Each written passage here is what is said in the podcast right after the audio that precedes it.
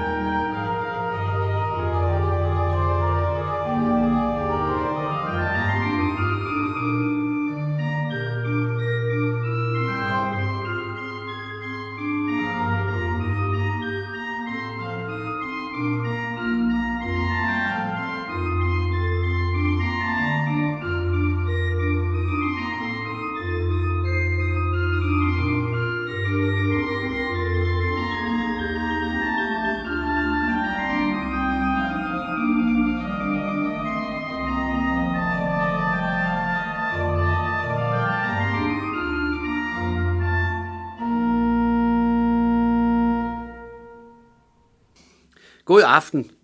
Det var den femte af Bachs såkaldte cyklerkoraler, spillet på Aarhus i Luthers Missionshus i Nansensgade 94. Aarhuskoralen hedder Ak blei bei uns, Herr Jesu Krist. Altså bliv hos os, du Herre Jesus Kristus. Og dermed er der lagt en lige forbindelse til de to Emmaus-vandrere, som der bliver berettet om i Lukas 24. Ganske kort fortalt handler denne beretning om, at efter Jesu korsfæstelse, død og opstandelse, så er der to disciple, der vandrer afsted fra Jerusalem til byen Emmaus. Det er vist nok en tur på 10-12 kilometer. Undervejs kommer Kristus selv og slår følge med dem. Men uden at de genkender ham. Og han spørger så de to vandringsmænd om, hvad de taler om. Jo, de taler naturligvis om de begivenheder, der netop har fundet sted. Og de siger blandt andet følgende. Men til alt dette kommer, at det i dag er tredje dag siden det skete. Og nu har nogle af kvinderne iblandt os forfærdet os. De var tidligt i morges ude ved graven, men fandt ikke hans læme og kom tilbage og fortalte, at de i et syn havde set engle, som sagde, at Jesus lever. Da siger Kristus så til de to Emmaus-vandrere, I uforstandige, så tungnemme til at tro på alt det, profeterne har talt. Skulle Kristus ikke lide dette og gå ind til sin herlighed? Og han begyndte med Moses og alle profeterne og udlagde for dem, hvad der stod om ham i alle skrifterne. Og så kommer de frem til målet for vandringen. Og Kristus vil gå videre, men de siger til ham, bliv hos os, Det er snart aften, og dagen er allerede gået på held. Og så spiser han sammen med dem, og pludselig kan de genkende ham.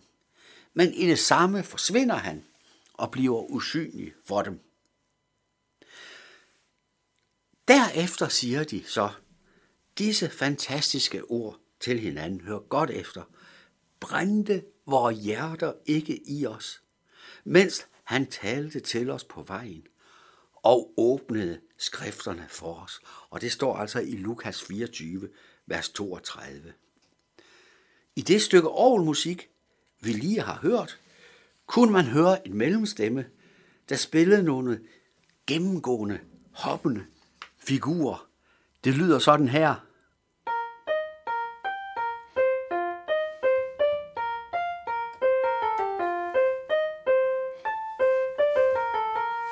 Jeg tror, at Bach med disse hoppende figurer har ville illustrere dette, at hjerterne brændte i de to disciple, mens Kristus åbnede skrifterne for dem.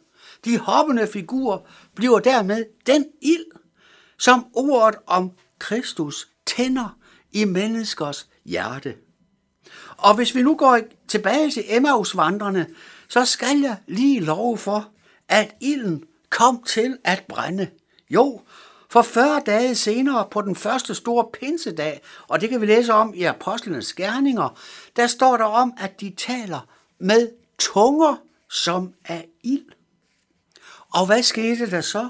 Jo, det blev begyndelsen til den kristne kirke, som i de følgende århundrede og helt op til vores dage bredte sig ud over hele verden.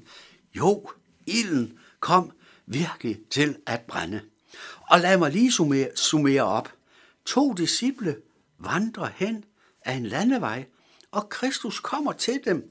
Og så står der ordret, at han begyndte med Moses og alle profeterne og udlagde for dem, hvad der stod om ham i alle skrifterne.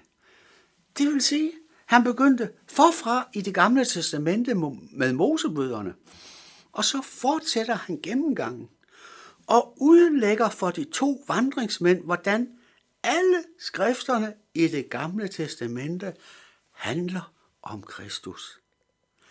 Alle skrifterne handler om Kristus, og dermed kan vi i allerhøjeste grad konstatere, at Jesus Kristus er Bibelens ubetingede hovedperson.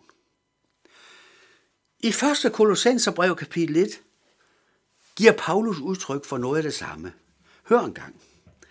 Han, altså Jesus Kristus, friede os ud af mørkets magt og flyttede os over i sin elskede søns rige. I ham har vi forløsning, søndernes forladelse. Han er den usynlige Guds billede, al skabnings førstefødte.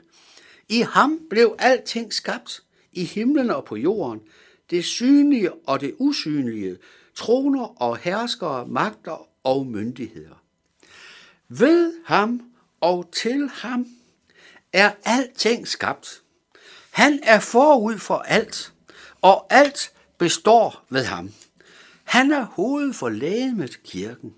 Han er begyndelsen, den første fødte af de døde, for at han i alle ting skulle være den første. For i ham besluttede hele guddomsfylden at tage bolig, og ved ham at forsone alt med sig, på jorden som i himlene, ved at stifte fred ved hans blod på korset. Læg mærke til det sidste her. Hele guddomsfølgen, besluttede at tage bolig i ham og stifte fred ved hans blod på korset. Hvordan kan jeg få fred med Gud? Ved at stræbe efter en højere erkendelsesgrad. Nej, nej, nej. Ved at arbejde med frygt og bæven på min egen fromhed. Nej, og er der nej, hvad så? Jo, fred med Gud kan jeg alene få. fordi Gud selv stiftede fred ved Jesu blod på korset. Fordi Jesus døde på korset for min skyld, og dermed blev der stiftet fred med Gud. Han, Jesus Kristus, er den højt ophøjede, og det er ikke så mærkeligt, at Emmaus vandrene bag ham om at blive hos den. Salmedigteren H.A. Tim har skrevet en forunderlig salme, hvor han helt i tråd med Emmaus vandrene her udfølger, udfolder, undskyld, udfolder ønsket om, at Jesus vil blive hos ham. Og det lyder således i vers 1. Bliv hos mig, kære Herre Krist. Jeg ellers går i blinde. Se ej den vej, hvorpå jeg hist, skal nådens hjemstavn finde. Bliv hos mig, o du verdens lys. Fjern nattens mulm og nattens gys fra dette svage hjerte. Og nu vil Orla Jensen fra Korsvejskirkens kor synge denne salme for os. Det er en ydmyg bøn om, at Kristus vil blive hos os, også helt til sidst, når bøden banker på døren, og man kender sikkert også melodien, og hvis man så synes, den lyder måske en lille smule anderledes, så er det igen fordi, at vi benytter Bachs harmonisering, således som den foreligger i værket Koralgesænge.